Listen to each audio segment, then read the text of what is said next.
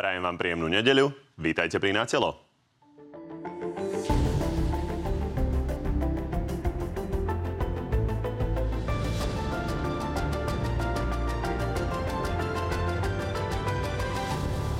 Prezidentka pripúšťa vymenovanie úradníckej vlády. Dôvodom je kauza okolo bezpečnostnej previerky ministra vnútra.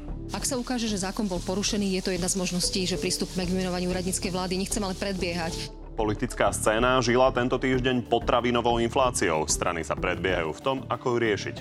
Kombinácia kontroly prirážky a 5-percentnej DPH v tomto prípade by zafungovala. To je samozrejme, že úplná hlúposť. Vládu trápia nielen potraviny, ale aj zákony naviazané na plán obnovy. Ohrozené sú 100 milióny z Bruselu. No je to veľký problém v tomto momente. Ja si myslím, že je čas na to, aby pán premiér trošku viacej času trávil v parlamente. Okrem toho máme pre vás dnes aj veľký prieskum o toľko diskutovanom spájení pravice, ktorý ukáže, ktorým stranám by prospelo a ktorým by naopak mohlo uškodiť. No a našimi dnešnými hostiami sú minister vnútra za Oľano, Roman Mikulec. Dobrý deň. Dobrý deň, prajem. A predseda hlasu Peter Pellegrini. Takisto dobrý deň. Peknú kvetnú nedelu, prajem. Pán minister, počuli sme, čo povedala pani prezidentka v úvode, že Jedna z možností je aj vymenovanie úradníckej vlády. Tak je možné, že budete spúšťačom vymenovania úradníckej vlády? No, netuším, či to budem ja, tým spúšťačom na vymenovanie úradníckej vlády, lebo šuška sa všeličo už e, pár dní alebo pár týždňov, že bude vymenovaná úradnícka vláda a z rôznych dôvodov, ale či toto bude konkrétne dôvod, teda myslím tá bezpečnostná previerka, tak uh, som presvedčený, že nie, lebo uh, naša argumentácia, aj ktorú sme argumentovali Národnému bezpečnostnému úradu, je jasná. A ja to tu mám aj teraz potvrdené aj z Ministerstva spravodlivosti. A nechcem to tu celé citovať, len ak dovolíte, pán redaktor, jednu vetu.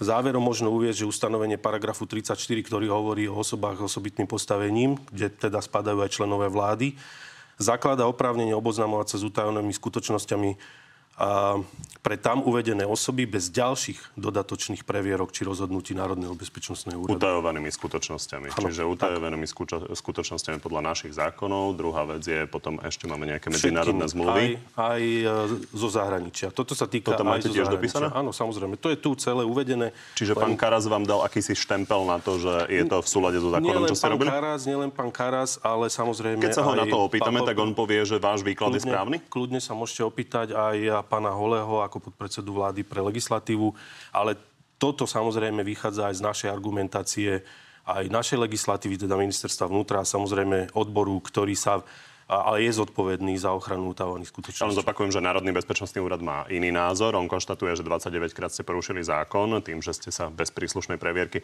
oboznamovali s utajenými skutočnosťami. Pán minister, možno otázka veľmi praktická, ako vy ste bývalý šéf tajných. Minister obrany má takú previerku. Minister zahraničných vecí má takú previerku. Dokonca šéf obran, výboru pre obranu a bezpečnosť má takú previerku. Prečo ju nemáte? No pretože ju nepotrebujem. Pretože podľa zákona a paragrafu 34 som osoba s osobitným postavením a nepotrebujem mať vykonanú previerku. A máte pravdu, pán redaktor, ja som mal previerku prísne tajne, nemám s tým problém.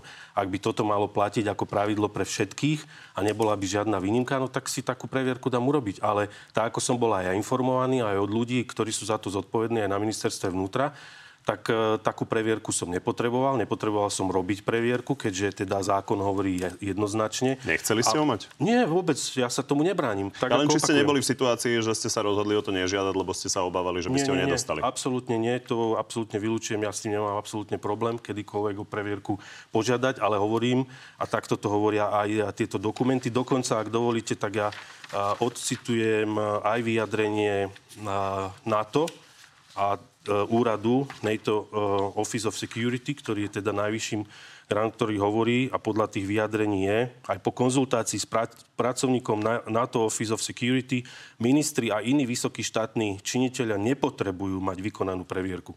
Toto je dokonca priamo uvedené s Národným bezpečnostným úradom.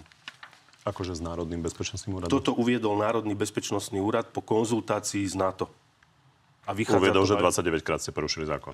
To je zistenie Národného bezpečnostného úradu a ja hovorím, pozrite sa, tuto je Národný bezpečnostný úrad Lavička, ktorý hovorí, že po konzultácii s NATO Office of Security nepotrebujeme mať previerku. Dobre. Uh, pán Pellegrini, nechá ma zareagovať, lebo teda opozícia naozaj vydatne kritizuje pána Mikulca a vrátane vašej predchodkyne, tak sa na to pozrime. Neverím, že o tom nevedel, že takéto dokumenty môže čítať iba vtedy, keď má previerku s certifikátom NATO.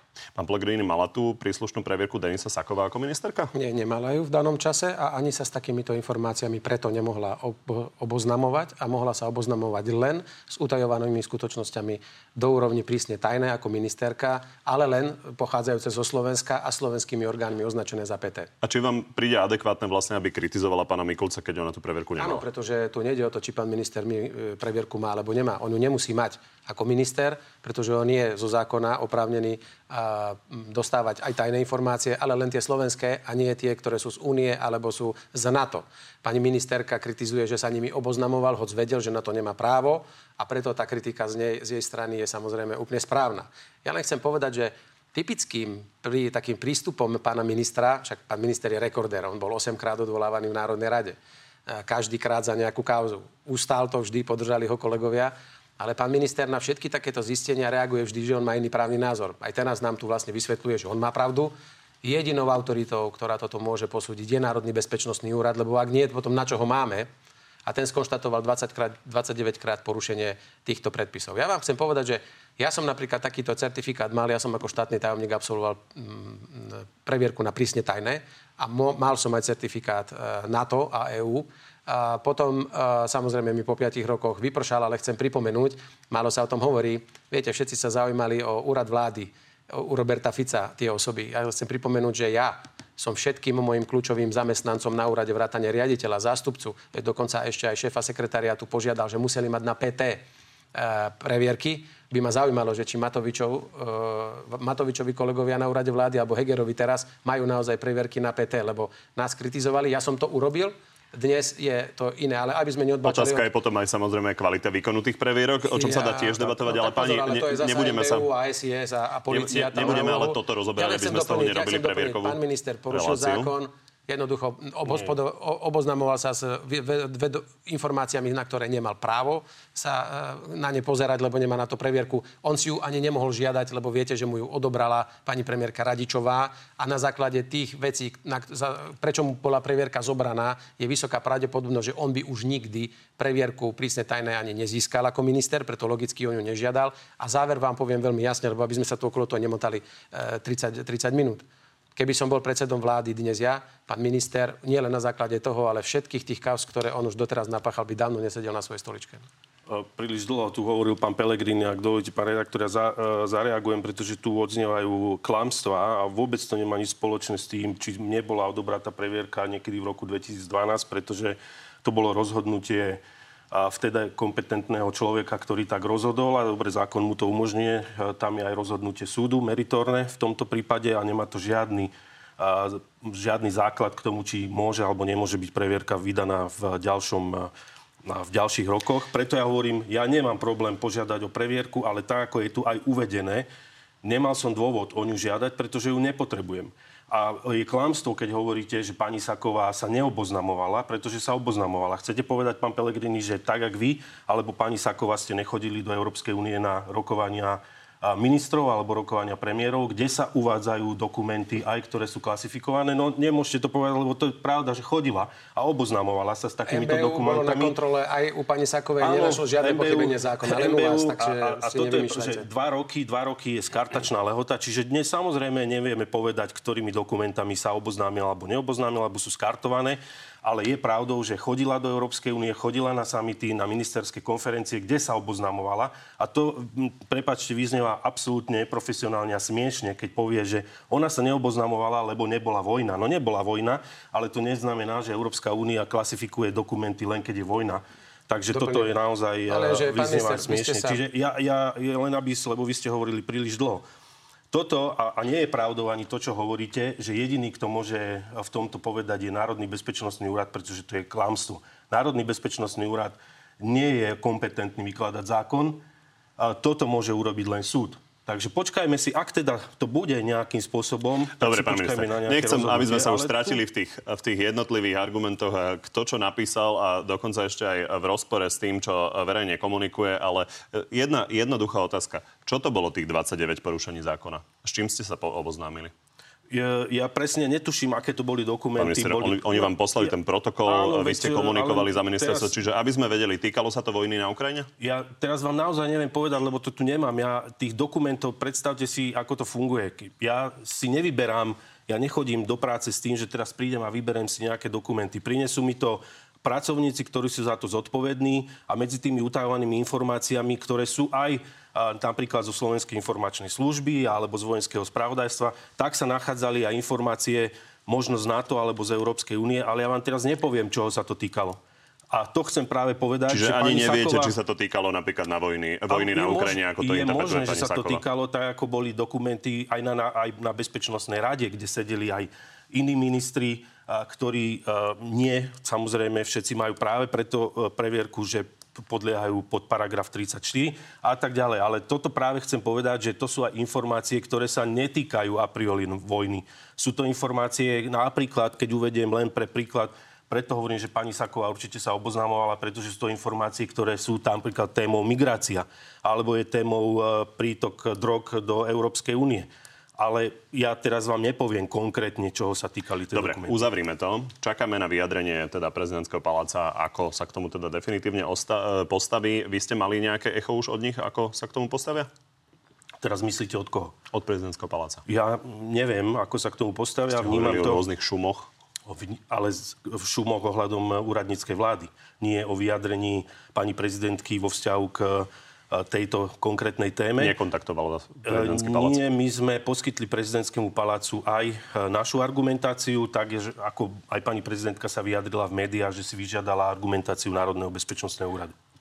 Páni, poďme to posunúť asi. Ja len posuniem jednu vec. Ja si myslím, že pani prezidentka tých dôvodov na vymenovanie úradníckej vlády a odvolanie tejto má podstatne viacej. Ja si myslím, že závažnejším dôvodom je to, že táto vláda ale vôbec rezignovala na riešenie aktuálnych problémov ľudí na Slovensku. Toto je už len taký malý čriepok, dúfam, ktorý aspoň spôsobí to, že sa už pretečie tá voda z toho pohára. Pani ministerka, konečne, či pani prezidentka začne konať, lebo tým dôvodov je podstatne viacej. Vláda je nefunkčná, je tu marazmus, chaos, ľudia nevedia, čo s nimi bude, nemajú za čo žiť a my tu ideme riešiť nejaké preverky pána Mikulca. Ak toto má byť dôvod, ja si myslím, že dôvody sú podstatne vážnejšie a pán Heger už dávno nemal byť premiér. Dobre, jedna téma, ktorú má spoločnú celá politická scéna, je teda inflácia v potravinách. A moja otázka znie, že kto vlastne vládne, lebo keď sa pozrieme na to, akým spôsobom to chce riešiť parlament, tak sa zdá, že to riešenie inflácie si ide vziať pod seba, dokonca zmenu DPH. V tom vás odsúva na vedľajšiu kolaj. Pán minister, tak vládnete ešte? No, ja som presvedčený, že áno. A z môjho pohľadu e, ja nemôžem povedať, že by sme nevládli, pretože samozrejme jednak aj zákony sa posúvajú e, do parlamentu. Boris minulý týždeň ale... povedal, že minister Vlčan sa nemal zamiešať do toho stropovania cien, ktoré priniesli reťazce. Hovorí, že peniaze z dane z ruskej ropy by mohli ísť aj na zníženie DPH. Tak čo už je väčší symbol nevládnutia vlády, ako keď nemá pod kontrolou daňové zaťaženie? Ja si nemyslím, že to nie je pod kontrolou vlády, ale samozrejme aj tie názory na to daňové zaťaženie sú rôzne. Viete veľmi dobre, že to, že niekto tu, a konkrétne napríklad strana Hlas prišla s tým, že znižiť DPH na potraviny, ale aj odborníci ekonomovia hovoria, že znížená DPH nepomôže tomu, aby, aby zastavila rast inflácie a už vôbec nepotravinové inflácie. Čiže tých riešení samozrejme e, je na stole viac a v tomto ja si myslím, že vláda koná a, a, a samozrejme ja aj akceptujem, že minister Vlčan sa zapojil do teda aktivity niektorých reťazcov, ktorí, a tu si myslím, že netreba hovoriť o zastropovaní cien, lebo to nie je zastropovanie cien, ale to bola dobrovoľná aktivita týchto reťazcov, ktorú... Tak samozrejme, to zastropovanie no, cien. No tak, e, tak ako to minister Vlčan hovorí, že to nie je zastropovanie cien, ale samozrejme, môžeme na to samozrejme mať rozdielný názor. Ja len e, hovorím, že som presvedčený, že vláda v tomto koná. Je to podvod e, na ľuďoch, to si normálne reťazce same vymysleli urobili takéto teátro, aby sa podľa mňa akoby bránili pred nejakými ďalšími štátnymi zásahmi. Pán premiér Heger to dokonca v televíznej relácii so mnou priamo naživo predniesol, že to je jeho výsledok, jeho práce. Hoď nakoniec samé tie reťazce to povedali, že to urobili sami a vymysleli to. Doteraz vláda nezasadla ani raz k tejto téme. Omigok zasadala 20 krát, o rôznych pravda. iných veciach zasadá rôzne, rôzne Pán zase mimoriadne klamete. Nie je tieto. to pravda. Vláda ma k dovoliť, migom- potom vláda môžete k migom povedať. nezasadala 20 bola, krát. bola ochotná online zasadnúť okamžite v piatok, aby to rozhodla k potravinám. Ešte som nevidel jedno mimoriadne zasadnutie vlády a už neviem ani žiadne online v piatok mimo, bežných stred, mimo bežnej stredy. A na tú vašu reakciu, prosím vás pekne, veď prídite s nejakými návrhmi. My sme, My sme predstavili, prišli s návrhmi. my sme predstavili sumár týchto opatrení, ktoré ako komplex, keď budú naraz použité, tak zafungujú, pretože hlavným je klepnúť po prstoch obchodným reťazcom, ktoré sa na, aj na slovenské potraviny slovenských výrobcov častokrát prirážajú 80, 100, 150% a potom z toho dávajú veľké zľavy akože v akcii. A my sme povedali, že musíme jednoducho zastropovať obchodné prirážky a nikto tu nič s tým nerobí a my s tým návrhom do parlamentu prídeme. Pán predseda, e, keď sa dotknem presne tohto návrhu, ktorý hovoríte, že je úplne kľúčový, tak naozaj e, viaceré strany to kritizujú, že je to maďarská cesta, že v Maďarsku majú vo finále podobne, e, s podobným pokusom výsledok, ceny, že vlastne... prirážky. Čom je rozdiel? No je Stropovanie rozdiel? cien Viete, a stropovanie marží je vo finále No, stropovanie no ale viete, v čom cien. je rozdiel? Pretože keď raz náš producent, náš polnospodár, chudák, dodá jogurt za 30 centov a potom ho vidí na pulte za 68 centov, tak sa pýtame, prečo by nestačilo obchodnému reťazcu zarobiť 10 centov na tom a nehať tých ľudí nakupovať aspoň zdravú, dobrú potravinu Slovensku za rozumnú cenu. A nie im tu tie ceny zvyšovať. Obchodné reťazce na Slovensku v pomere k tržbám majú väčšie zisky čisté, ako majú v Nemecku tie isté uh, reťazce, alebo v Rakúsku tie isté reťazce. Tak tu niečo je zlé. Jednoducho si tu tučno zarábajú a my tvrdíme, že keď sa im to tak dobre darí, tak je ich povinnosť byť solidárni voči občanom tejto krajiny, na ktorých dobre celé roky zarábajú a zisky posielajú do zahraničia, aby sme im povedali, že pri niektorých vybraných tovaroch, ktoré ľudia potrebujú v tejto Dobre. kríze, si neprihodia nič, alebo budú predávať len s minimálnym ziskom e, na nákupnú Toto cenu. znie síce výborne, ale dokonca aj e, predseda e, výboru pre polnohospodárstvo, pán Karahuta, ktorý tvrdí, že to treba riešiť, tak tvrdí, že to je maďarská cesta. Opýtajte sa Pán Mikulec, potravinárov, ktorí povedia, že je to tá najsprávnejšia cesta. Tých, ktorí na Slovensku vyrábajú potraviny a dodávajú a sú zdieraní obchodnými reťazcami. Štyri obchodné reťazce najväčšie. Ob 80% potravín ľuďom dodávajú v tejto krajine. Takže si viete predstaviť, aká je ich obrovská sila. Tak ja nepotrebujem, aby mali väčšiu reklamnú kampaň ako banky. Radšej nech šetria tie peniaze na úkor toho, aby boli nižšie ceny v obchodoch. Dobre, pán minister, uzavrime to. Holý fakt je, že tá potravinová inflácia je naozaj obrovský problém. Dostáva sa už, už k 30%, takže čo s tým? No samozrejme, treba o tom hovoriť aj o tých opatreniach a rôznych návrhoch, ktoré sú, ale to je to, čo e, teraz tu oznelo, že vláda sa tým nezapodieva, alebo a my sme povedali, e, ľuďom treba dať peniaze. A toto sú konkrétne opatrenia, pán Pelegrini, konkrétne opatrenia, ktoré dokonca vy ste nepodporili. Tu je 8 rokov vašich vlád, kde dostali uh, rodiny s deťmi uh, nič de facto. Zvýšili ste to o 3,5 eur za 8 rokov. My sme dali ľuďom plus 152 eur. To sú konkrétne peniaze, ktoré rodiny s deťmi alebo vo všeobecnosti ľudia na Slovensku vedia použiť aj na to, že sú zvýšené ceny napríklad potravín. Ale samozrejme je to problém, ktorý sa netýka len Slovenska, je to problém, ktorý sa týka celej Európskej únie a, a, a môžem povedať, že tá inflácia nie je len vec e, na Slovensku a toto samozrejme treba riešiť, ale treba prísť s návrhmi, ale vy ste nepodporili ani takéto konkrétne návrhy. Vy nepodporujete ani to, aby ste... Ale toto sú návrhy, o ktorých aj odborníci hovoria, že toto fungovať nebude. To To, je je tak, pravda. ako bolo povedané, že to je maďarská cesta, kde viete veľmi Tak dobre, že Maďarsko... nič, no. Ale my robíme všetko preto, aby sme ľuďom pomohli. A tu sú konkrétne výsledky. Tu sú konkrétne výsledky, čo sa týka energii. Toto sú konkrétne výsledky, ktoré boli predstavené vládou a ktoré už dnes ľudia reálne pociťujú. Dobre, pán minister, keď už e, otvárate teda stovky eur, tak ešte doriežme e, návrh Igora Matoviča, ktorý teda e, na rozdiel od Borisa Kolára, ktorú, ktorý chce tú daň z ruskej ropy použiť na nižšiu DPH, tak to chce použiť na to, aby rozdal ľuďom po 500 eur za to, že sa zúčastnili volieb a treba povedať, že hoci to neprešlo, on tvrdí, že to pretlačí. Vy stojíte za ním v tomto smere? Ja stojím za tým, aby sa ľuďom pomohlo. A toto je jedna z vecí, jeden z ná- návrhov, kde ľudia môžu dostať 500 eur a tých 500 eur samozrejme potom vedia využiť aj na to, aby, aby vedeli uh, treba sanovať zvýšené ceny potravín alebo energií. Čiže stojíte za ním? Áno. Dobre, tak sa poďme pozrieť na to, či je to vlastne celé zrealizovateľné. Toto je odpoveď Ako sa dostanete k údaj o tom, kto sa zúčastnil vo voľbách? To sú problémy, ktoré samozrejme treba k tomu vyriešiť, ale ministerstvo vnútra by sa malo byť schopné dostať k voličským zoznamom. Čiže potrebujete najprv zistiť, že komu to idete dať. Otázna je, že odkiaľ to zistíte. K voličským zoznamom podľa vašich vlastných ľudí sa dostanú iba súdy a orgány činné v trestnom konaní, lebo sú zapečatené. Preto hovorím, samozrejme, a tak ako povedal aj Igor Matovič, e, sú detaily, ktoré treba doriešiť. Teraz mne ide Toto o to, že detaily. ak... No sú to detaily samozrejme, ale teraz treba hovoriť o tom, že či tento návrh, ktorý opäť e, vie pomôcť ľuďom, a tu treba povedať, že ak teda samozrejme, a prvotným cieľom je, aby, aby ľudia prišli vôbec voliť, aby vyjadrili to svoje právo, ktoré majú a išli voliť.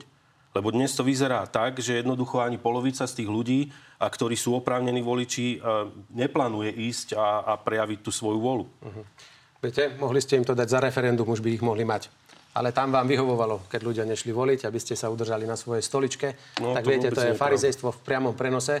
Pán minister, tak pomáhate, veď ja som za každú pomoc vďačný, veď ja vám to už ani nevyčítam. pomoc, Len keď- bolo by keď sú- dobre napríklad, keby tých 200 eur dostalo naozaj každý dieťa, každý rodič, ktorý pracuje, lebo žiaľ, Dostane- sú do- rodiny s deťmi, 85%. ktoré to nedostanú a iba ste ich obalamutili a to budeme musieť po vás ešte naprávať. Ale inú vec vám poviem.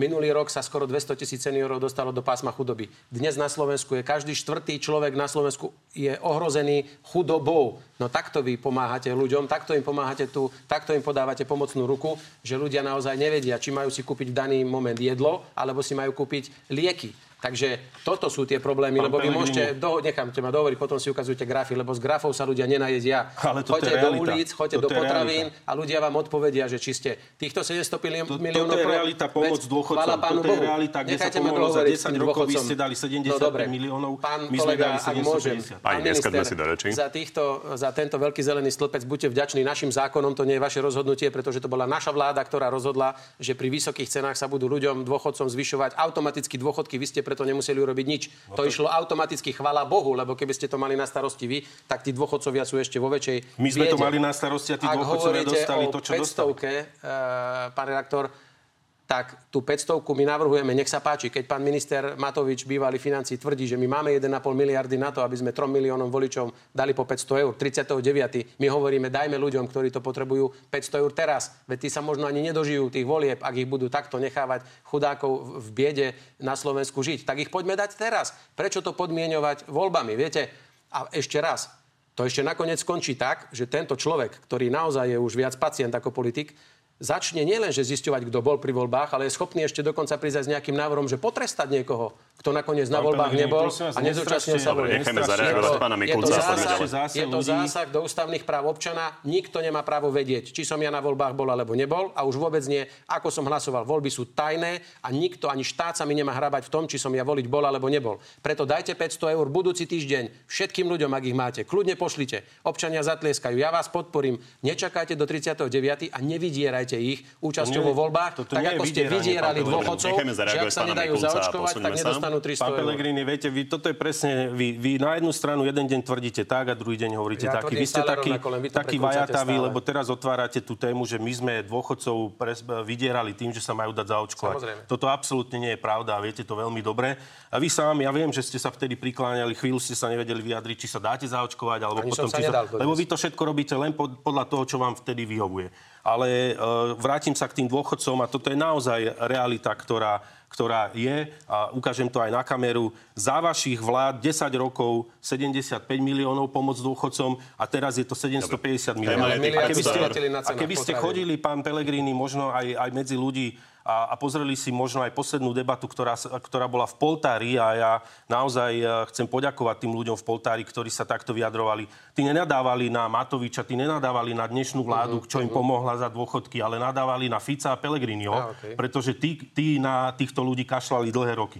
Však povedia ľudia vo voľbách, čo si myslia o vás a čo si myslia presne o tak, nás. povedia Pán ľudia minister, vo ale to voľbách. asi nie je prekvapivé, že na va- vašom vlastnom mítingu viac nadávajú na tých druhých, či? To nie je náš vlastný meeting. Ja hovorím, že uh, je, to, je to meeting, kde sa ľudia jasne vyjadrili. Mnohí. A teraz netvrdím, že tam nepadala kritika samozrejme aj na súčasnú vládu. Ja len aby sme uzavreli tých 500 eur, tak prezidentka sa napríklad aktuálne vyjadrila, že pre ňu je to neuveriteľná úvaha, že nemáme roky napríklad na vybudovanie ložok pre deti v nemocniciach a dať 1,5 miliardy je naozaj obrovský peniaz, takže otázne je, Ale či by to podpísala. návrhu treba hovoriť. Zatiaľ, redaktor, zatiaľ to malo čiže- 30 hlasov, takže zatiaľ veľmi nehrozí, že by to prešlo, ale však uvidíme. Páni, poďme uh, sa pozrieť uh, na ten avizovaný prieskum pre, uh, pravice a spájania sa pravice. A tu vidíme otázku, poďme si ju pozrieť aby vedeli ľudia, čo sme sa presne pýtali, ako ju agentúra Focus pre nás kládla. Takže vidíte sami, že sme sa opýtali, že ktoré spojenie, ak by ho strany dohodli, by volili ľudia. A opýtali sme sa na spojenie KDH demokratov, KDH demokratov a SAS, KDH demokratov a Aliancie. A ešte na veľmi širokú koalíciu strán KDH, Demokrati, SAS, Aliancia aj Progresívne Slovensko. Aký je váš odhad? Ako to mohlo dopadnúť? Čo mohlo byť tak uh, s najväčším efektom? Neviem, ťažko povedať. Vy poznáte čísla, vy poznáte výsledky, neviem. Uvidím. Ja vám ich ukážem. Mňa zaujíma, ako to vidíte. Pán Pellegrini, máte nejaký typ? Tiež netuším, ale nemyslím si, že pri takýchto spojeniach častokrát rôznorodých subjektov platí, že 2 2 plus sú 4, to nevždy bude akoby nabalovací efekt, ale budem veľmi zvedavý, že ktorá kombinácia ľudí zaujala najviac. Poďme sa na to pozrieť, lebo vidíme, že dopadlo to vlastne trochu paradoxne, že čím viac strán, tým menej percent, mm, veľmi no, zjednodušene. Potvrdilo, čo som povedal teraz. No. KDH a demokratov by volilo uh, skoro 15 voličov. A keby sa k ním pridala ešte SAS, páčilo by sa to spojenie 12 Keby spolu s KDH demokratmi uh, išla do volieb Aliancia, volilo, by ich 11%. A na záver tá veľmi široká koalícia KDH, Demokratie, SAS, Aliancia aj Progresívne Slovensko, tá sa pozdáva len 12%, čo vidíme, že je výrazne menej ako jednoduchý mechanický súčet uh, súčasných preferencií tých piatich strán, ktorý je až skoro 33%. Tie strany uh, by tak spoločne dosiahli podstatne horší výsledok ako dnes. Konkrétne týchto 5 strán by dokopy vlastne volilo toľko ľudí, čo dnes tú najsilnejšiu, teda Progresívne Slovensko. Pri spojení demokratov a KDH to ale dopadlo úplne opačne opačne, zatiaľ čo súčet ich preferencií je 11%, ich spoločnú kandidátku by chcelo vyše 14%. Zabudli ste Olano dať ešte do tej koalície. Nejaké... Olano sme nedávali, keďže by bolo zvláštne, aby sa demokrati spájali do predvolebnej koalície s Olano. To asi súhlasíte, nie? Dali ste si vy také kritériá, tak súhlasíte? No ale súhlasíte, že by bolo dosť zvláštne, aby Eduard Hege založil novú stranu a potom urobil koalíciu s e, Igorom Matovičom. Nič nie je nemožné, pán redaktor. Toto to je možné, že by sa stalo? Nie, ja netvrdím. Ja hovorím, že nič nie je nemožné. Ja si myslím, že to je ich plán. Keďže Igor Matovič povedal, že demokratia je jeho projekt a potom sa spoja. Pán Heger tu v tejto relácii hovoril o tom, že to v skutočnosti síce bol plán Igora Matoviča, ale on ho vykonáva úplne inak. Pán Pelegrini, poďme sa ešte pozrieť od predvolebných spojenectiev k tým povolebným. Pán Fico vás vyzýva, nech spolu vytvoríte niečo, čo on volá mierová vláda a teda je smutný, že na to nejako nereflektujete. Peter Pellegrini chce vytvoriť predovšetkým vládu s progresívnym Slovenskom s pani Čaputovou a potom s SAS. To sú strany, ktoré on preferuje. Ale to je jeho problém. Ja to plne rešpektujem. Kto chce kam, pomôžeme mu tam. Vy sa usmievate. Prečo odmietate to spojenie s pánom Ficom? Nie, ja sa najprv na to, čo on hovoril, lebo presne ste to vystrihli, to, čo on rozpráva, každú jednu reláciu, každú jednu tlačovku o nás. Mňa ako teší, že taký obrovský záujem mi venuje bolo by lepšie možno, keby viac rozprával o budúcnosti Slovenska a kde má Slovensko pod jeho vedením prípadným ísť, alebo čo vlastne s nami bude, ak by bol premiér a nie sa neustále zaoberať Petrom Pelegrinim a stranou hlas. Mne to už ani nelichotí, lebo už je to smiešné, keď trojnásobný premiér e, polku tlačovky venuje inej politickej strane a nie svojej agende a, a Slovensku. On Ale sa chytá vášho výroku vec, z februára pre nový čas. Ja len dopoviem ešte jednu vec. A povedal som aj verejnú výzvu, aj tu ste mohli strihnúť, že som povedal, že kto nájde môj výrok že plánujem volebnú, povolebnú koalíciu s PS a SAS, tak mu pôjde mojou vyžínačkou pokosiť celú záhradu, aj keď bude mať 5 hektárov. A keď nie, tak je to len dôkaz toho, že aj tento pán klame, pretože ja som nikde takúto preferovanú koalíciu neoznámil, nepovedal a dokonca som sa s nikým z týchto ľudí ani na túto tému nestretol a živého PSK som videl iba pána Valaška. Takže to je to klamstvo v priamom prenose a vidíte, robí to za nejakým konkrétnym účelom, nech si robí a potom ma na druhej strane vyzýva na nejaké koalície volebné koalície... že vám to škodí, keď vás takto spája. Však preto to on robí. Veď on to normálne cieľokolne, chladnokrvne robí, aby nejakú časť nášho voliča akoby nejakým spôsobom vystrašil, že chceme mať koalíciu s PS a SAS, čo nie je vôbec pravda. No. Čiže to je obyčajný kalkul, obyčajná stratégia, ktorú ja som prekúkol už dávno. Ale možno, že mu funguje, nech sa páči, nech v tom pokračuje. Ale chcem povedať, že Boha pusto klame a žiaľ v tomto sa ako vajce vajce podobá Igorovi Matovičovi. Lebo no, rovnaké nie len, môžete hneď reagovať, Hej. ale len doplním, že nie len Robert Fico sa chytá výroku, moja preferencia je, keby vznikla vláda napríklad hlasu a niekoho zo súčasnej koalície alebo nejaký budúci tvar. No. A to a má byť čo? práve SAS no, a to je čo, aj ja vám poviem. A čo to súčasný, je? Súčasný, uh, súčasná strana vládnej koalície je aj Boris Kolár napríklad, Smerodina, áno? Takže prečo tam by malo byť Nejaký SAS? Budúci tvar? Hovorím. Budúci tvar, prídu tam KDH, nech sa páči. Príde tam Aliancia, nech sa páči. Čo PS? Akurát, viete. Takže to každý si tak číta, ako chce.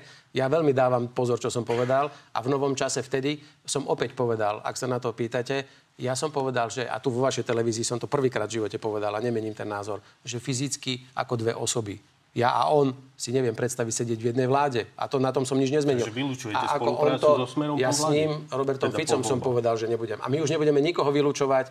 My máme rozhodnutie len o Olano a o LSNS a zbytok rozhodnú voliči. A ja takisto som za mier, ja takisto neplánujem a nikdy nepošlem, keby som mal tomu rozhodovacie právo slovenských vojakov bojovať do konfliktu, ktorý sa netýka Slovenskej republiky alebo nie je súčasťou nejakého nášho konfliktu. A na to nepotrebujem teraz robiť veľkohubé vyhlásenia. A kto po voľbách bude tejto krajine vládnuť, je chvala Pánu Bohu len v rukách Necháme ľudí zareagovať a pána Mikulca. A pán Mikulec, vy ste chceli e, teda niečo dodať, ale ja pridám aj otázku. Poďme si teda vyjasniť, že vy idete s pánom Hegerom alebo s pánom Matovičom? Ja zatiaľ som uh, Volaňo. A ne, zatiaľ ne, nemením na tom Dostali nič ste ponuku od pána Hegera? Rozprával som sa s pánom Hegerom. Tak a rozprávate sa asi pravidelne. No, tak uh, zatiaľ uh, to nechám v tejto rovine, že sme sa rozprávali. Či vám dal ponuku? dovolí ste člen, ale som nie Ja teraz zlom, len že Ja či ste člen, lebo som nevedel, či ste iba ja som odborník alebo politik. Čiže len ak sa môžem vrátiť k tomu, tak ja by som, ak pán Pelegrini, ako, ako občan teraz, a neberte ma teraz ako ministra, ale ako občan, ja by som chcel vedieť teda, uh, či plánujete alebo neplánujete po voľbách napríklad spoluprácu s republikou alebo či teraz viete tým ľuďom povedať naozaj, že teda vylúčujete fašistov zo svojej spolupráce v budúcom období? Lebo mňa by to zaujímalo ako občana a teraz ma neberte ako, ako politika alebo ministra vnútra. To sa asi Ale- dá dosť ťažko odmyslieť, Lebo- ale lebo mňa by viete- to zaujímalo tiež. A samozrejme, myslím si, že to prečo. zaujíma ľudí a vy viete, vy raz poviete, že vám vadí Robert Fico a ja som rád, že ste to tu dnes povedali, lebo ste povedali, že klame a že si neviete predstaviť s Robertom Ficom a že dokonca ste povedali, že neviete si predstaviť, čo by bolo s touto krajinou a keby Robert Fico opäť sa vrátil. nepovedal. Ale, Ale tu vás zastavím, myslím lebo- si, že tohto sa obávajú viacerí. A pán Pellegrini, chcete nám povedať, že Ne, či nebudem- budete vládnuť s republikou? My budeme vládnuť s tými, ktorí e, budú garantom stabilnej, dobre odborne pripravenej vlády, ktorá bude konečne riešiť problémy ľudí na Slovensku. A to, z koho sa bude dať postaviť budúca vláda a či tam v nej bude aj hlas, rozhodnú len ľudia. Ja by som si želal, aby hlas dostal od ľudí čo najväčší mandát a vtedy môžem garantovať, že pod vedením hlasu by Slovensko malo jednu demokratickú, proeurópsky orientovanú kr- vládu, ktorá sa bude starať o záujmy Slovenska, ale hlavne bude riešiť problémy ľudí. A s kým to Či bude, teda, či teda ľudia a do tohto ste ochotní vládnuť s republikou, sme sa nedozvedeli, ale pán Mikulec, poďme naozaj ku vám. Takže dobre tomu rozumiem, že pôjdete na kandidátke Oľano? Uh, predpokladám, že áno. Pán Pellegrini, tak poďme ešte uzavrieť uh, to uh, jedným výrokom uh, Roberta Fica, ktorý zaznel úplne na záver na telo minulého, minulý týždeň. A on vlastne povedal, že on vlastne až tak nutne nepotrebuje byť premiérom. Ak vyhráte voľby, chcete byť znova premiérom? Ja chápem, že môžeme ísť do opozície. Ja toto neriešim. Ale keby ste boli v koalícii, na to sa pýtam. Dobre, pani, ďakujem, že ste prišli do Markízy. premiérom môže byť aj iný človek, ja. Tak Robert Fico už tvrdil, že v roku 2014 nebude v politike, tak je mu ťažko je veriť. Dobre, opýtam sa ale e, pána Pellegriniho. Pán Pellegrini, keby vám dal takú veľkorysú ponuku, že nechce teda premiérom, aj keď on e, vyhral voľby, to by sa asi ťažko odmietalo, nie? Prosím vás pekne, tak ako on to nerieši, ani ja to neriešim. A takýmito vecami sa budeme zaoberať e, minútu po voľbách. Mňa nezaujíma, čo Robert Fico rozpráva a netuším, prečo ja by som v relácii vašej, kde ja mám rozprávať moje názory a pán Mikulec svoje, som mal komentovať výroky Roberta Fica. Veď tu u vás bol, povedal a ja nemám prečo sa mu venovať. Či by to bola zaujímavá ponuka, Mm. Viete ak čo? by sa rozhodol nebyť premiérom? Ale ešte dožíme, v zdra- dožíme v zdraví všetci voľby. Ešte Boh vie, kedy budú. Nakoniec, e, či budú skôr, či budú neskôr, alebo nebudú. A kedy by mohli byť? No a čak mohli by byť aj skôr. Čo keď sa vládna koalícia zlakne vyhlásenej novej úradníckej vlády a zmení uznesenie a budú nakoniec v lete? Veď aj také sa môže stať. Hej, tu sa môže... si, že by sme sa zlákli, No a tu ale- sa môže hočo stať, lebo aj také šumy. Keď hovoríte, že sa šumí o tom, že môže pani prezidentka vymenovať vládu, tak sa šumelo v parlamente aj to, že by okamžite vládna koalícia e, zobrala paniku a vyhlásila by voľby napríklad e, už v polke júla alebo na konci júla. Hej. Čiže tu sa môže stať hocičo a preto Niečo toto sú veci, ktoré... skutočne diskutuje? Ne, neviem, o tomto neviem naozaj, e, toto počujem teraz prvýkrát, Ja že by to počul takéto šumy týždeň. boli v parlamente, ale as, pán Pellegrini asi vie. Pohybuje, sa, pohybuje sa častejšie v parlamente ako ja. Tu už je všetko to možné, to je fakt. viete, v tejto krajine, tak preto som obozretný. Dobre, pani.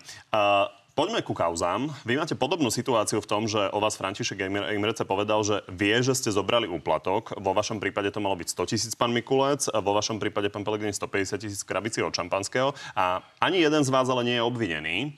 A v Nátelo Plus to nedávno špeciálny prokurátor vysvetloval takto. Na tej nahrávke, myslím, pán Imrece hovorí, že on má také informácie z prostredia, že pán Mikulec mal pred desiatimi rokmi zobrať 100 tisíc. To nie je v polohe, že ja som mu priniesol úplatok, ja som priamy svedok.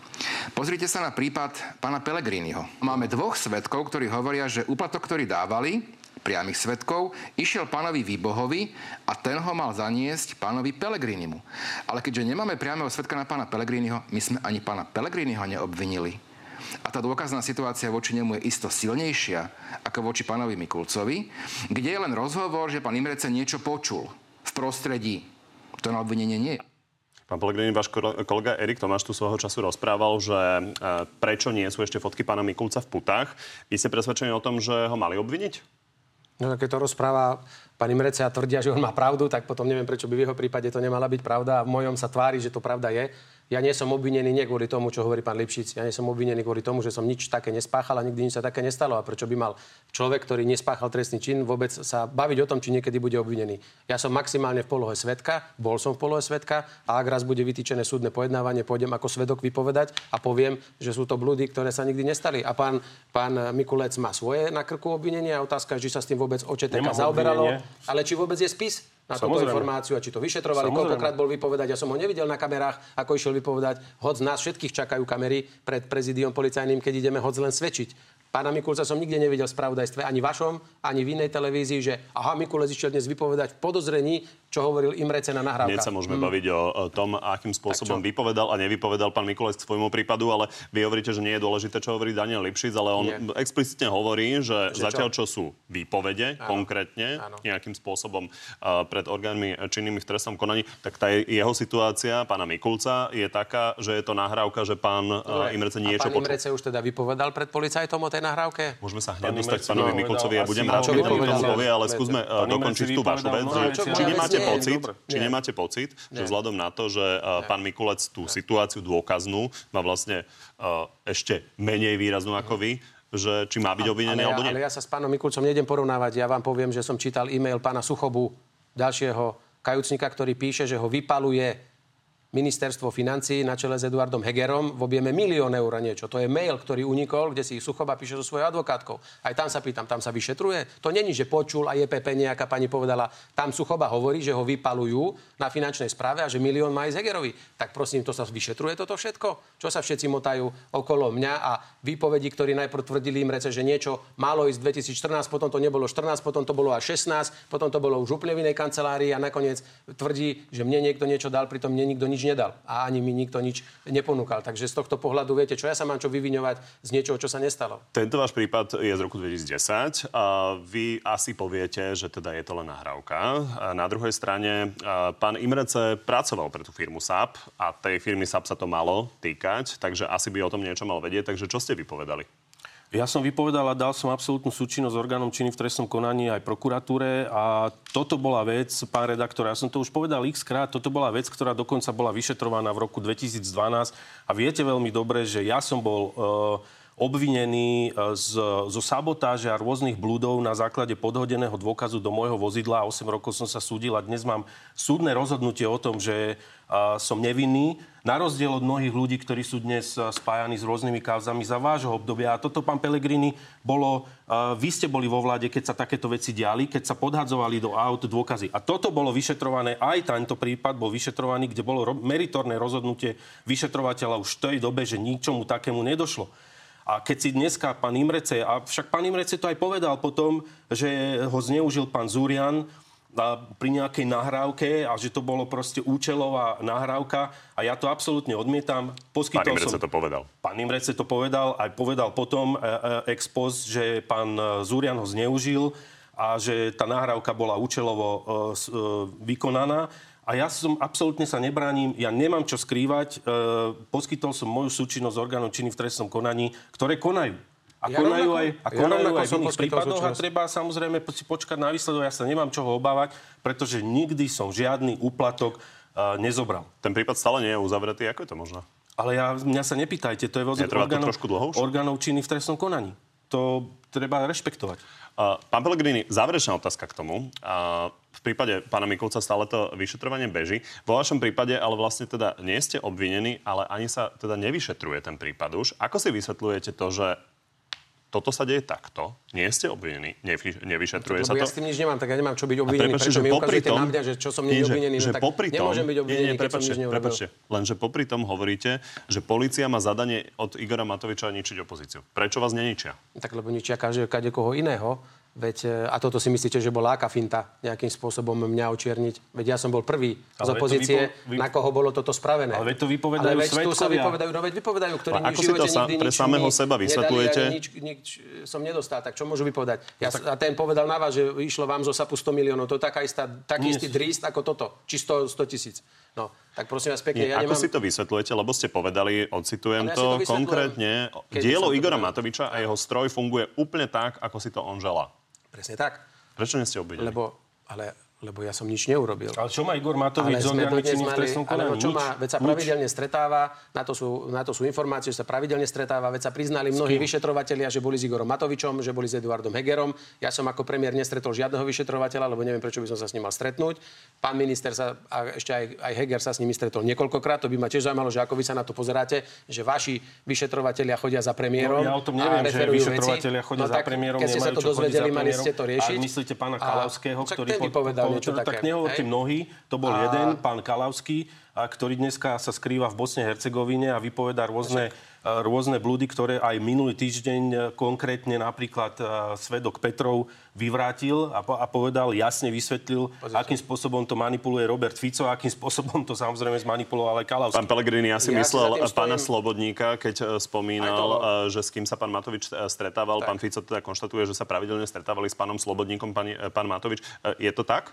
Ja vôbec netuším a ja sa nestretávam s vyšetrovateľmi a myslím, že pán Matovič povedal, že sa s pánom Slobodníkom stretol pred voľbami. Ak sa nemýlim, to neviem teraz presne tie detaily, ale... Robert Fico každom... hovorí, že v 2017, že no, od 2017. Voľbami, a tak e, to ja netuším, za akým účelom sa stretli. Pán Viete, však ja poslanci... nehovorím, že je to trestný čin. Presne tak. Len je to zaujímavé, vzhľadom na to, že pán Slobodník naozaj vypovedá pomerne dôležité Ale hovoríte veci. o stretnutí v roku 2017. Pán Slobodník v roku 2017 ešte nebol ani obvinený, nebol ešte ani Áno, nejakým a spôsobom mediálne známy. A dnes rozkrýva, pretože kauzy. sa rozhodol, rozhodol sa spolupracovať na základe určitých faktov a na základe toho, Dobre. že samozrejme bol znesený... Do, jednu vetu dopovedať, lebo ste mi dali priamo otázku, že prečo tvrdím, že tento mechanizmus funguje a čo je cieľom pretože Igor Matovič je jediný politik, e, ktorý sa nám vyhráža v parlamente, odkedy nastúpil do pozície premiéra, že máme šúchať nohami a čakať, kedy po nás príde NAKA. To si nemá dovoliť žiaden premiér a minister v žiadnej civilizovanej krajine. Po ďalšie, nebol som to ja, bol to Boris Kolár z Národnej rady, ktorý čítal správu SIS o tom, že je podozrenie z vážneho manipulovania orgánov činných v trestnom konaní vybranej skupiny, ktorej cieľom je ovplyvňovať a, a manipulovať vyšetrovanie do v prospech alebo neprospech niektorých ľudí. Ale sa ani nevyvrátila. Dodnes. Ani sa nepotvrdilo. Žiaden konkrétny si zoberte, ako dopadajú tie súdy. Raz kajúcnici vypovedajú tak, nakoniec zrazu vypovedajú naopak. Ešte sa dočkáme možno aj takých výpovedí, kde sa priznajú, že boli navádzaní na veci, ako Toto je samozrejme vaša interpretácia. No, Daniel Lipšica sa chváli tým, že majú 94% úspešnosť pri podaných obžalobách. sa im niekto prizná, aby mal pokoj s týmito, s týmito ľuďmi, ale chcem pozrite, tak, ako sa koná ďalej. rozhodnúť, no, že či dobre, ale ja tu nie som teraz ešte raz. Najhoršie je, čo nastavila táto vláda. Že na niekoho zautočí, na niekoho ukáže prstom a vy máte v štáte dokazovať nevinu. No takto to nemá fungovať v demokratickom svete. Vám má byť dokazovaná vina a nie, že ja sa tu budem v každej relácii vyviňovať len z toho, čo si vymyslím. Mňa to zaujíma kvôli tomu, že konštatujete teda, že to funguje teda na Samozrejme. nejaké ničenie opozície, takže ľudia, ktorí to prečo. To nefunguje kvázi tak uh, aj na vás. Lebo, Ale lebo pani, som nič ďalej. neurobil a nikdy som nič také nestalo sa, tak už toto by bol už totálny uh, rozvrat spoločnosti, keby si ešte aj vymysleli niečo a ešte sa snažili to aj sprocesovať, pretože tu sami pochopili, že vstúpili viete do čoho, lebo nič také sa nestalo a mne nikto žiadnu krabicu so šampanským a so žiadnymi 150 tisíc eurami nikdy nepriniesol. Pán Mikulec, chcem využiť, že tu máme teda počasie ministra vnútra a zaujímala by ma jedna praktická vec k turne Igora Matoviča po kultúrnych domoch, ktoré začal v Michalovciach a on ho nazval, že bez ochranky. A Jaroslav Naď tu totiž e, v Natelo Plus povedal, že on pochybuje, že by na tých stretnutiach naozaj ochrana nebola. Poďme sa na to pozrieť. Pokiaľ ide o reálne ohrozenie nejakej osoby, tak som presvedčený o tom, že či už Slovenská informačná služba, alebo operatíva policajného zboru, alebo možno vojenské spravodajstvo, operatívne jednotky sú tam a sa bezpečnosť kontrolujú. Čiže inými slovami niekto tam dáva pozor na pána Matoviča? To neviem, lebo nemám, nebol som tam, ale áno, myslím si to. Ako je to? No, to, čo si myslí pán Náde, je jedna vec. Druhá vec, že pán... Ja sa pýtam, ma, ako to no, je. Čo, ja teraz nehovorím, že e, teoreticky e, má pravdu, pretože takto funguje, že Slovenská informačná služba alebo vojenské spravodajstvo si plní úlohy určitým spôsobom. Či boli tam priamo v tých Michalovciach, to ja vám neviem povedať. Faktom je, že pán Matovič sa predtým, ako do tých Michalovec išiel, vzdal ochrany a dnes už ochranu pridelenú nemá z úradu na ochranu ústavných činiteľov. Dobre, čiže definitívne nemá vôbec ochranu. Nie je to tak, že by ju mal po uh, tom, čo skončí stretnutie a iba na stretnutí ju nemá? Nie, nie, nie, nemá. Nemá Dobre. pridelenú ochranu, pretože... Čiže na mítingy predvolebné nebude chodiť vo vládnom Bavaraku? No, nemá už pridelenú ani Rozumiem. limuzínu, ani, a ani teraz ochranu dokončíme z toto. e, Takže je pomerne pravdepodobné, že pokiaľ je tam e, nejaká riziková situácia, tak naozaj ľudia bez, inf- bez uniformy tam sú. Uh, to sa samozrejme vylúčiť nedá, pretože takisto funguje samozrejme policajný zbor Slovenská informačná služba vo vzťahu ku ktorémukoľvek, treba z politikovi, keď to tak mám povedať, a sú situácie, kde jednoducho si monitorujú tú situáciu aj špecifické zložky, ale to, to sa Ja vylúčiť nedá pýtam v žiadnom preto, prípade. lebo vy idete teda na kandidátku V žiadnom prípade sa to nedá, ale pán e, Kovačič, toto nechcem, aby to, vyznelo... ono to znie dobre, byť bez ochranky, lebo to je symbol toho, že človek nie je papaláš. A preto sa len pýtam, či pán Matovič vie, že jednoducho chránený je. No nevie pán Matovič, pretože pán Matovič ani nemusí, nemusí byť pravda ani to, že tam tí operatívni pracovníci, ako povedal pán Naď, sú. To nie je pravidlom. Ja nehovorím, že to je vylúčené, že by sa to nemuselo diať, ale nemusí to byť ani pravidlom. To záleží od špecifickej situácie, to záleží od uh, konkrétnych u- o- Poďme na okolností. záver ešte uh, si Ja, vyjasniť. ja si myslím, že pán Mikulec sa o svojho pána predsedu dobre stará a ako minister vnútra robí všetko preto, aby nedostal Ja- pán Matovič na benžo. Ja, ale pán Pelegrini, viete veľmi dobre, že ja ako minister vnútra absolútne do týchto vecí nemám čo zasahovať. čo treba. Ani pán policajný A- prezident. Toto je vec úradu na ochranu ústavných Dobre, činiteľov, ktorá je- oficiálne nemá ochranu pri najhoršie je to, že tento človek sa vzdal ochranky, akože teda uvidíme, možno to je pravda, možno nie. Pár mesiacov pred voľbami, hoď najväčší kritik ochranky Roberta Fica, trojnásobného premiéra v tejto krajine, požíval osobnú ochranu, vrátane častokrát ešte aj jeho rodinných príslušníkov a pancierovú limuzínu, keď bol minister financí a dokonca aj teraz, keď bol poslancom Národnej rady. Ja som ako premiér ochranku prestal mať 3 mesiace po skončení môjho funkčného obdobia. Dokonca som ani nepožiadal pána ministra Mikulca o predlženie o 3 mesiace, pretože poprvé asi by mi to aj teatrálne nedal. Lebo a poďalšie nemali ste dôvod. nepotreboval som sa... No ale... Nemal ste dôvod. A pán Matovič, ak to má na to dôvod, tak len z titulu toho, čo stvára s touto krajinou. Dobre, tam už len musím dodať, keď Ja by hovoríte som, pán o Robertovi viete, toto Ficovi. sú veci, ktoré platia pre všetkých a toto je pravidlo, ktoré tu Tak už Matovič dlhé roky nemal sú. kritizovať ten systém, Ale keď tak toto je, funguje. je, Áno. jedna vec je, čo pán Matovič kritizoval alebo nie, a druhá vec je uh, legitímne udelená alebo pridelená Ja ochrana na základe určitých Ale ja ju okolností. a vy viete veľmi dobre, Ja- že ak by vy, vy ste mali Ale veď okolnosti, ktoré samozrejme, by, tak aj vy by ste mali. Ale veď ja to ani nespochybnem ani vás. Ja tvrdím, že morálne Igor Matovič nemôže na jednej strane dva roky niekoho úplne džubať každý deň od rána do večera, že má ochránku a potom sám si ju užíva. No ak mal pridelenú pán Fico ochránku, kde nebol dôvod, no tak, Tak samozrejme... bol. No Tak ako nebol. aj v prípade no Igora nebol, Matoviča. pretože Dobre, pani. uh, potom tá ochrana Je to utajené, bola nedozvieme sa zrušená. tie dôvody. Treba ale na záver teda dodať, že keď už ste hovorili o Robertovi Ficovi, tak e, on je zatiaľ jediný, kto mal tú ochranku tak, že Bulvar načapal, že stiahuje vlastne jeho priateľku. Ale v každom prípade poďme si ešte veľmi rýchlo vyjasniť jeden výrok Denisy Sakovej, ktorá vyzvala prezidenta policajného zboru Štefana Harmana na odstúpenie za akciu Karma, teda vyšetrovanie vraždy Daniela Tu- Tupého. Tuto vidíme.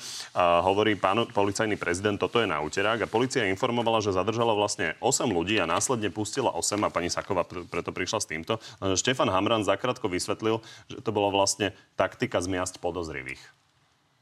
My sme komunikovali, že sme prepustili 8 zadržaných osôb, ktoré boli podozrivé zo spáchania tohto skutku. Ale my sme ich zadržali 10. Nemala príliš rýchle prsty? Pozrite sa, pani ministerka bývala, reagovala na to, že ako to aj verejne vyzeralo, lebo presne teatrálne pán Hamran urobil veľké to a máme 110% nepriestrelné dôkazy, 8 ľudí prišlo, 8 ľudí odišlo. Logicky, hovoril, že to že to spôsobilo... teatro bol zámer Ale naozaj to vyzeralo v tom prípade veľmi, veľmi zvláštne a na to jej reakciu chápem, ale musím povedať, že dokonca sám otec uh, uh, mladého pána Tupého eh, hovorí, že čuduje sa, že zasa idú do éteru informácie, ktoré by nemali. Sudca pre prípravné konanie tvrdí, že vyzýva na zdržanlivosť hlavne policajných vrcholných predstaviteľov, čiže bola to aj na to reakcia, že eh, veď stačí radšej oznámiť možno, že už máme páchateľa a že nerobiť to tieto teatrá. Pani, máme posledné dve minútky, tak dúfam, Ale že sa nám podarí. rektor, ja už musíme končiť. Máme toto dve minúty. absolútne neprofesionálne vyhlásenie pani Takže- Sakovej. A to je len potvrdenie uh, Poďme jej do kvalit. záverečnej rubriky. Naozaj áno, nie. Bývalý policajný prezident a váš ko, e, bývalý poradca Jaroslav Spišiak ohlásil, že bude kandidovať za progresívne Slovensko. Bol by to podľa vás dobrý minister vnútra? Áno. Pán Pellegrini, vy stále vyzývate prezidentku, aby vymenovala vlastnú vládu. Tá by bola ale bez dôvery v podstate možno paralizovanejšia ako tá dnešná. Je možné, že by vaši poslanci zahlasovali za dôveru úradníckej vlády? Nie. Je možné, že kvôli situácii okolo vašej previerky sami požiadate prezidentku o odchod z funkcie? Nie. Bol status Denisy Sakovej k vyšetrovaniu vraždy Daniela, Tupého chybou? V daný moment nie. Hovoríte, že ešte neviete, za koho a či vôbec budete kandidovať, ale teda uh, jednoznačne hovoríte, že bližšie máte k Igorovi Matovičovi? No, áno. Uh, Richard Draši pripustil, že vašim kandidátom na prezidenta môže byť aj bývalý veľvyslanec v Prahe Peter Weiss. Tak skúsme jasnejšie. Je Peter Weiss váš najpravdepodobnejší kandidát na prezidenta? Ešte o tom oficiálne nerokujeme. Páni, takéto rýchle áno, nie sme dlho nemali. Ďakujem vám za to a ďakujem, že ste prišli do Markizy. Ďakujem pekne a peknú nedelu prajem. Všetko dobre prajem.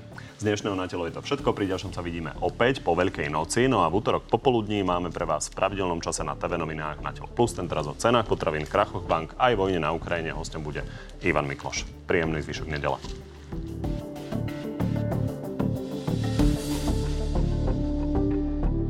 Pán Pellegrini, uh, začnem vami, ale v podstate tá otázka smeruje aj na pána uh, Mikulca. Chcem sa opýtať pána Mikulca, či mu ešte idú tie fejkové hodinky a pána Pellegriniho, či by sa sta- keď, keby sa stal premiérom, či postaví rásochy, keď ich už zbúral. Môžem začať, ak chcete. Samozrejme, Keby som e, bol pokračoval ďalej v pozícii premiéra, tak by ste už dnes videli, čuli stavebný ruch na stavenisku Rásochy. A je to aj moja priorita, hoď vidím, že e, Eduard Heger to absolútne nezvláda a musí prísť nová vláda, aby s tým konečne pohla. Či vám ešte idú fejkové hodinky? Uh, idú to bolo stručné. Keď už ste teda tak málo odpovedali na hodinky, tak povedzte nám, že tie rásochy ste sa dohodli na vláde, že či ich chcete stavať? No, pokračujú všetky práce tak, ako boli plánované. Ja neviem o tom, že by nemali byť hradené z plánu obnovy. Stále to ide ďalej, pokračuje to, ja verím. Premiér hovorí, že to bola ten, chyba úradníka, ale stála sa taká zaujímavá. oveľa viac ako za vás, pán Pelegrini, však povedzme si úprimne, koľké roky ste a mali možnosť tým niečo urobiť a neurobili ste a myslím si, že teraz e, za, za pár e, rokov sa to posunulo oveľa väčším tempom. Ale stavebný Na papieri možno, na papieri ste posunuli niečo. Aj to ja sa na to pýtam preto. veľmi dobre, že pre nejakú stavbu sú dôležité aj, aj papiere. Takže... Ja sa pýtam preto, lebo včera teda e, sme zachytili epizódu, že v pripomienkovom konaní sa objavila pripomienka zo strany ministerstva financie, o ktorej povedal pán Heger, ktorý je mimochodom zastupujúci ministrom financí, že to bol omyl úradníka. Tak nie je to tak, že na ministerstve financí už je nálada teda, že sa to ide zrušiť? No, toto sa treba pýtať e, samozrejme pána premiéra, ktorý je aj poverený e, minister financí, ale nemyslím si, pretože naozaj toto sa stáva, že úradníci, a viete veľmi dobre, ako to funguje, úradníci v rámci medzirezortného pripomienkov konania dávajú e, veľa pripomienok. A, a táto je pomerne zásadná. Je zásadná, aj bola myslená ako zásadná, ale sama bola stiahnutá, pretože ani nemala byť zverejnená na Slovlexe. Slavomír, prečo svoju politiku zakladá na kam vietor, tam plášť. Je tragikomické, že rozpráva len tak, ako sa mu to v danej situácii hodí. Rozprávam presne tak, ako si to myslím. Matúš, ako sa obyčajný človek môže hypoteticky stať predsedom hnutia Oľano? Aký by bol formálny postup a aké sú v tomto ohľade stanovy hnutia? Môže sa stať e, predsedom hnutia Olano, ak samozrejme bude zvolený za predsedu. Ja, najprv musí byť člen. A najprv, presne tak. A musí o tom rozhodne pán Matovič. Mm, nie, vôbec nie. To nerozhoduje pán Matovič, ale rozhoduje to predsedníctvo e, hnutia, takže úplne legitímne tak, ako ktorákoľvek iná Vy ste strana. už navrhli nejakého člena? Ja, či som navrhol nejakého člena? Zatiaľ nie. Nemali ste chuť? Uh, ani som sa tým zatiaľ nejako nezapodieval, priznám sa. Mám inú prácu, uh, ktoré je pomerne veľa. Jaro, čo urobí, ak ho Fico pozve do koalície s Uhríkom? Odpoviem vtedy, keď taká pozvanka príde zase také vyhýbavá. Ale nie, ale čo mám dopredu? Prosím vás pekne, či, viete čo, mňa toto už prestáva baviť. Viete čo, keby ho radšej zaujímalo aj dotyčného pána alebo ľudí, ktorí nás sledujú, že či sa podarí zbrzdiť tú infláciu na potraviny alebo nie. Čo tu furt riešime, kto s kým, kde, kedy bude. Však ľudia nás zvolia, koho chcú. A tí, ktorí budú schopní vytvoriť väčšinu, no tak tí budú vládnuť. A tí, ktorí nebudú schopní vytvoriť väčšinu, tí vládnuť nebudú. Toto si všetko rozhodnú ľudia. Odporúčam každému, kto sa na to pýta. Nech radšej dobre volia. Ja hovorím, čo najsilnejší hlas je garantom najstabilnejšej vlády na nasledujúce 4 roky a s týmto pôjdeme do volieb. A čo, kto, s kým, kedy to budeme riešiť potom.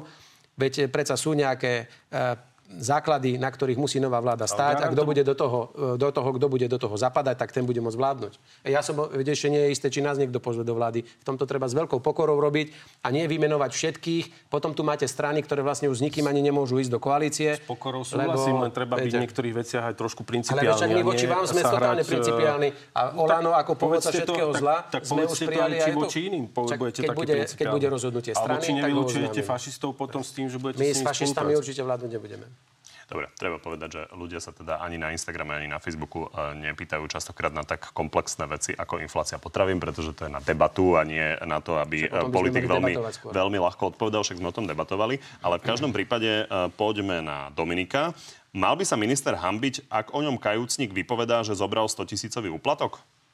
Nie, pretože som žiadny úplatok nezobral a viete, ľudia narozprávajú toho strašne veľa a by sme sa tu mohli, myslím si, že aj s pánom Pelegrinim zhodnúť na tom, že tých rôznych e, verzií a dezinformácií je tak strašne veľa, že vyjadrovať sa k ním, k ním ani nemá žiadny zmysel. Myslíte si, že ten jeho prípad je dezinformácia? Nie, ja hovorím vo všeobecnosti, že čo ľudia narozprávajú... No, že na čom ste sa chceli zhodnúť? Nie, no na tom, že tých rôznych vecí a dezinformácií tak strašne veľa, že... Štefán, čo si myslí o účelovom manipulovaní Fica s nahrávkami vyšetrovateľov NAKA a o celom e, výroku pána Spišiaka o mekých drogách, ktorý Šutaj Eštok účelovo vytrhol z kontextu?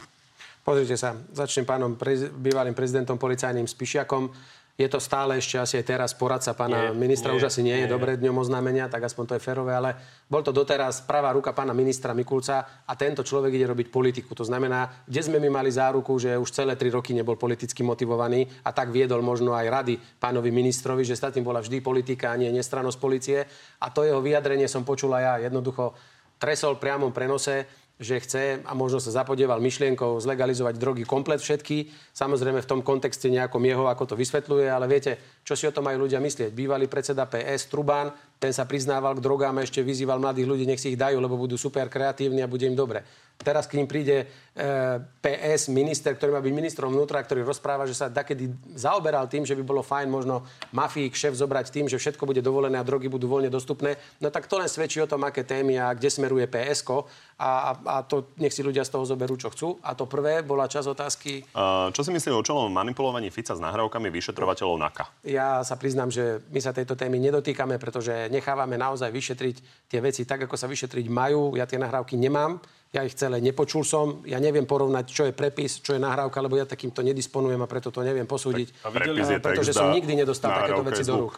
Videli ste Ale tie... ja som nedostal nikdy, že uh, ani, pre, ani nahrávky, ani prepisy do rúk a preto neviem, kedy je niečo vytrhnuté z kontextu, lebo nemám to voči tomu porovnať. Bolo ich veľa zverejnených, pán Pelegrini, len tu máte jeden, jeden, jeden dôkaz, uh, kde uh, jasne bolo uvedené, tak nemôžem povedať, že ja som im dohodol zemaka, kdežto pán Fico to všade deklaroval, ja som im dohodil zemaka. Toto, toto je jeden z dôkazov, ja kde sú manipulované tie prepisy. A toto je konkrétne prepis, ktorý bol uvedený v uznesení a takto to bolo reálne, takto to bolo, ale samozrejme to bolo zmanipulované a vytrhnuté z kontextu pánom Ficom a samozrejme ďalším. Čiže to len, a, a takýchto príkladov vám môžem dať oveľa tak. viac. Čiže len teraz povedzte, či sa s tým stotožňujete, že pán Fico manipuluje a používa tie klamstvá, o ktorých ste tu aj hovorili predtým, že pán Fico klame. E, či ste s tým OK, alebo nie ste s tým OK? Ja pevne, Lebo to sú principiálne tak, veci, tak buď ako, alebo. Tak viete, ale ja nemôžem ani vám dôverovať, že pod vašim vedením všetko mne, funguje úplne v poriadku, mne, lebo to všetko úplne v poriadku nefunguje. Toto... Takže vy ste ten posledný, čo mňa môže teraz sa pýtať, čo si ja myslím a čo si nemyslím, lebo ja nedôverujem ani teraz vám. vás možno trošku zastavím, lebo nemá asi zmysel, aby sme no. poukazovali všetky nahrávky. Venujeme sa tomu e, pomerne podrobne aj v spravodajstve. A pán predseda, možno jednoduchá otázka. Ako vás poznám, vy sledujete pomerne dobre konkurenciu svoju, takže asi ste videli, že akým spôsobom pán Fico reagoval na to, keď sme mu pustili vlastne v celosti tú jednu nahrávku. Nesledujem a... ja inak, ja ho nepozerám, fakt nie. A vy to myslíte, ale ja, ja sa venujem našej strane a nepozerám. Takže nezachytili ste tú nie, nahrávku, ktorú pán Fico nie. teda nejakým spôsobom nie, interpretoval? Ako, fakt a potom... lebo ja verím, a že je tu ešte práve a spolieham sa, alebo inak dopadneme zle ako krajina.